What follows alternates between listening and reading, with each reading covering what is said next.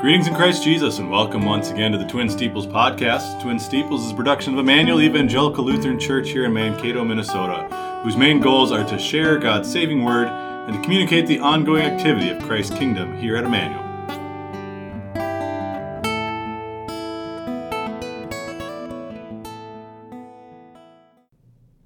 Thank you for joining us today. Today is Wednesday, November 15th, 2023. I'm your host, Pastor Joe Nauman, joined today by Pastor Neil Radical.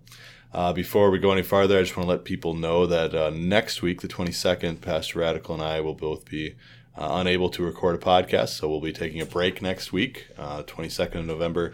There will be no podcast, but we'll be back the week after that for the 29th. So I'll make this announcement at the end of the podcast as well, but just want to let you know there will be no podcast next weekend. Next week.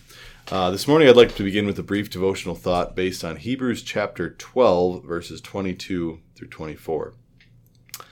But you have come to Mount Zion and to the city of the living God, the heavenly Jerusalem, to an innumerable company of angels, to the general assembly and the church of the firstborn who are registered in heaven, to God, the judge of all, to the spirits of men, of just men made perfect, to Jesus, the mediator of the new covenant, and to the blood of sprinkling that speaks better things than that of Abel. So just kind of three brief verses here, but there's a ton packed in here. But just to kind of introduce it a little bit, the writer of the Hebrews just before this is comparing what we just read to a different mountain, and that mountain would be Mount Sinai. On Mount Sinai, God appeared to Moses and appeared in power and lightning and thunder and a cloud, and it was quite frightening. The writer says Moses talked about how terrified he was to be in the presence of God in that way, and just how terrifying the judgment of God was there on Mount Sinai. And if you touched the mountain, you were stoned to death, and that's very representative of the old covenant. And the old covenant is you keep God's law, and you need to keep the commandments. You need to be absolutely perfect. And of course, we can't. And so the reaction to God, God's just reaction to our inability to keep the law is punishment. And that punishment comes from on high, from Mount Zion. But the writer of the Hebrews says, but we're not stuck at that mountain any longer. God established a new covenant, a new mountain for us. So he says, you have come to Mount Zion. So maybe I'll ask you, Pastor, you said you've studied that a little bit recently. What is Mount Sinai? Were you familiar with giving of the law? What's Mount Zion? So Mount Zion, we're actually talking about this a little bit tonight with the Bible study. You have David's city, 1000 BC. You have David's son Solomon, who built the temple, which is basically on Mount Zion.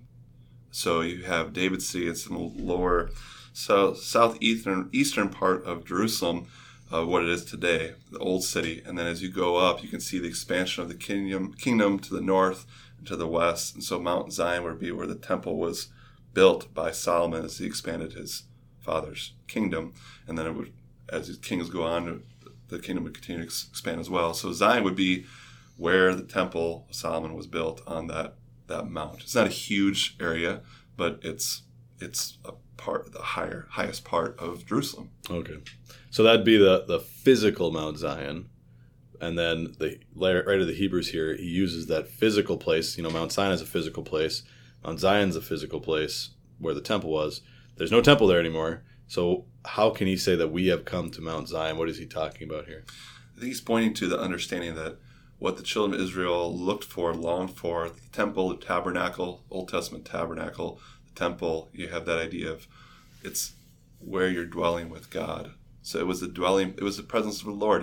We talked about this not too long ago in one of our podcasts, where you have the pillar of fire and the pillar of smoke, and you have this presence of the Lord.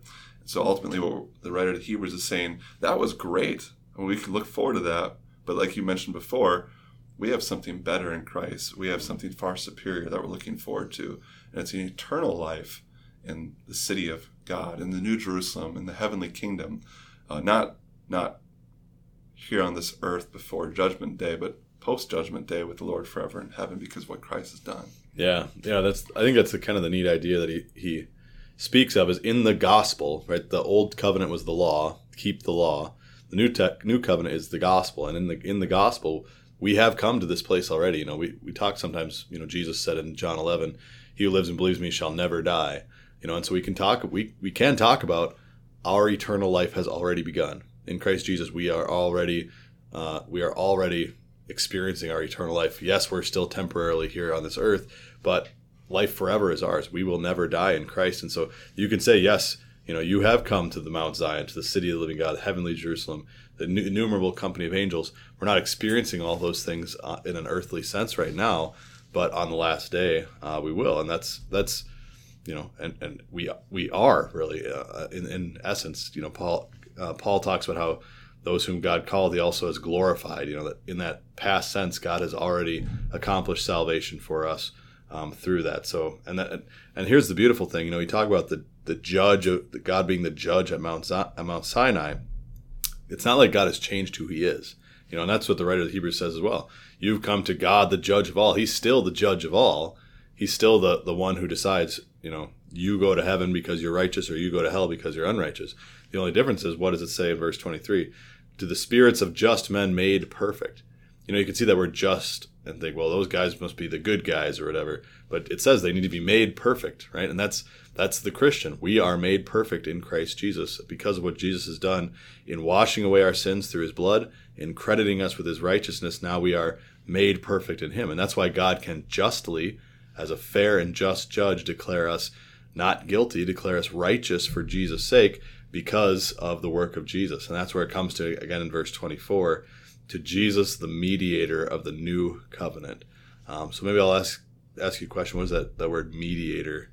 What does it mean that he mediates the new covenant to us? Paul kind of explains that too in 1 Timothy 2. There's one God and one mediator between God and man, the man Christ Jesus. So he's the reconciler. He's the one who makes peace between us and God. We're just talking, you're doing the chapel series, and you've been talking about peace. We were at war with God, and now we have peace with God through Christ, the one who's reconciled us, who's brought a peaceful relationship to one that was hostile before, because we know the sinful mind is hostile to God. So Christ is the only one who could bridge that gap between man and our God, our perfect God and our sinful man.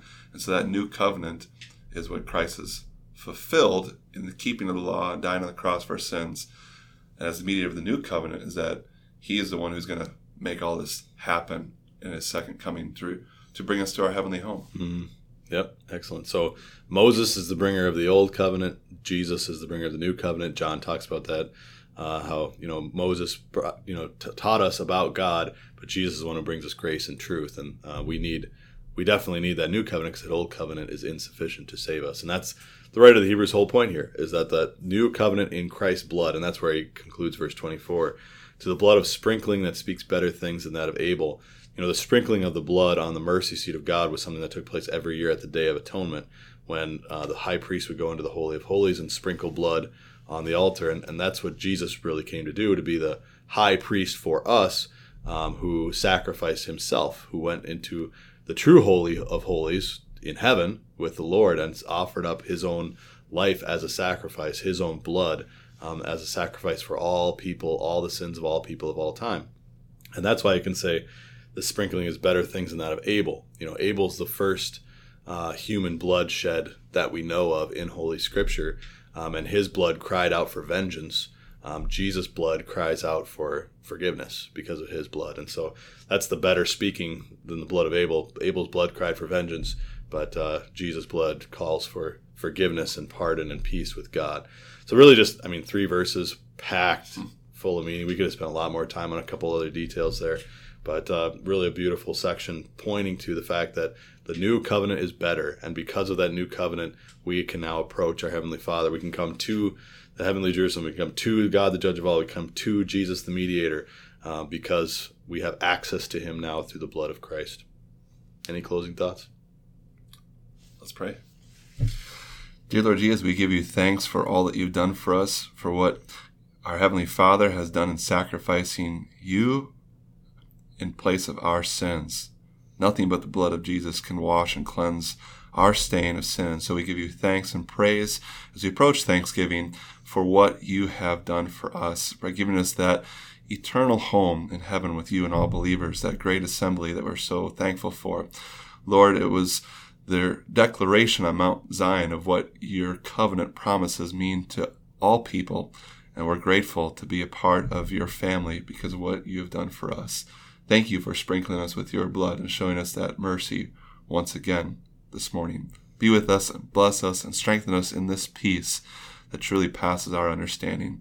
In your name we pray, Lord Jesus. Amen. Amen. All right, so we got a couple of weekly updates and reminders for you. Our online midweek Bible class continues this evening. Pastor Radical will be leading us in a study of Jerusalem and be looking specifically at the Pool of Siloam. I want to remind everybody those handrails in the front entry are being powder coated right now. So if you need those handrails to get in the front of church, please note that they are not there currently. We are getting them repainted so they can last longer. This coming weekend, the Emmanuel Lutheran School Drama Club is putting on a play called The Day the Internet Died. There's a show Friday night, Saturday night, and Sunday afternoon. Friday night is the dinner theater, so you needed to have registered already for that, but you can still come, whether it be Saturday night at 7:30 or Sunday afternoon at 2 p.m. You can come to either one of those productions. They're free, with a free will offering to help offset the cost of the production. We learned last Sunday that Pastor Luke Bernthal has returned the call to come and serve as one of our pastors here at Emmanuel. So this coming Monday, our president, Mr. Jason Dick, called a voters meeting in order to address that call. So please, voters, plan on coming at 7 p.m. on Monday, November 20th at 7 p.m. in order to extend another call. Thanksgiving is coming up next week, as mentioned earlier. Wednesday night, we will have a Thanksgiving service, and we'll have the same service Thanksgiving Day at 10 a.m. So 6 p.m. on Thanksgiving Eve, and then 10 a.m. Thanksgiving Day. Same service. You're welcome to attend either one. But also please note that Wednesday evening, following the Thanksgiving service, we will be having our Pie-Palooza. So that'll be around 7 o'clock. If you come to that church that night, you are welcome to stick around. If you're not going to church that night but coming the next day instead, you're still welcome to come. So it's about around 7 o'clock Thanksgiving Eve for the Pie-Palooza. And then coming up a little bit after, 2 weeks after that, our Advent services begin December 6th. We'll be having a 2 p.m. and a 6 p.m. service for those Advent midweek Wednesday services. As far as our prayer list for today, what we keep in our prayers are cancer patients, Carrie Dahle, Pastor John Hein, Will Roettger, who's receiving his last round of immunotherapy treatments this week, I believe, Marlene Hanel, Kate Sauers, and Jim Lien, all of whom are dealing with cancer. And also on hospice care, we keep in our prayers Harold Wolle and Jesse Cornish. Our hymn of the day today is hymn 618. From the Red Hymnal. Jerusalem, my happy home, name ever dear to me. When shall my labors have an end? Thy joys when shall I see? When shall these eyes thy heaven-built walls and pearly gates behold? Thy bulwarks with salvation strong and streets of shining gold. O when, thou city of my God, shall I thy courts ascend, where evermore the angels sing, where Sabbaths have no end? Apostles, martyrs, prophets there around my Savior stand, and soon my friends in Christ below will join the glorious band. Jerusalem, my happy home, when shall I come to thee? When shall my labors have an end? Thy joys when shall I see? O Christ, do thou my soul prepare for that bright home of love, that I may see thee and adore with all thy saints above. Amen. Thank you for joining us on the Twin Steeples podcast. Once again, Twin Steeples is a production of Emmanuel Evangelical Lutheran Church here in Mankato, Minnesota. For more information about the ongoing activity here, we'd invite you to check out our website, emmanuelmankato.org. Until next time, may God bless and keep you, and may you always remember, Emmanuel, God is with you.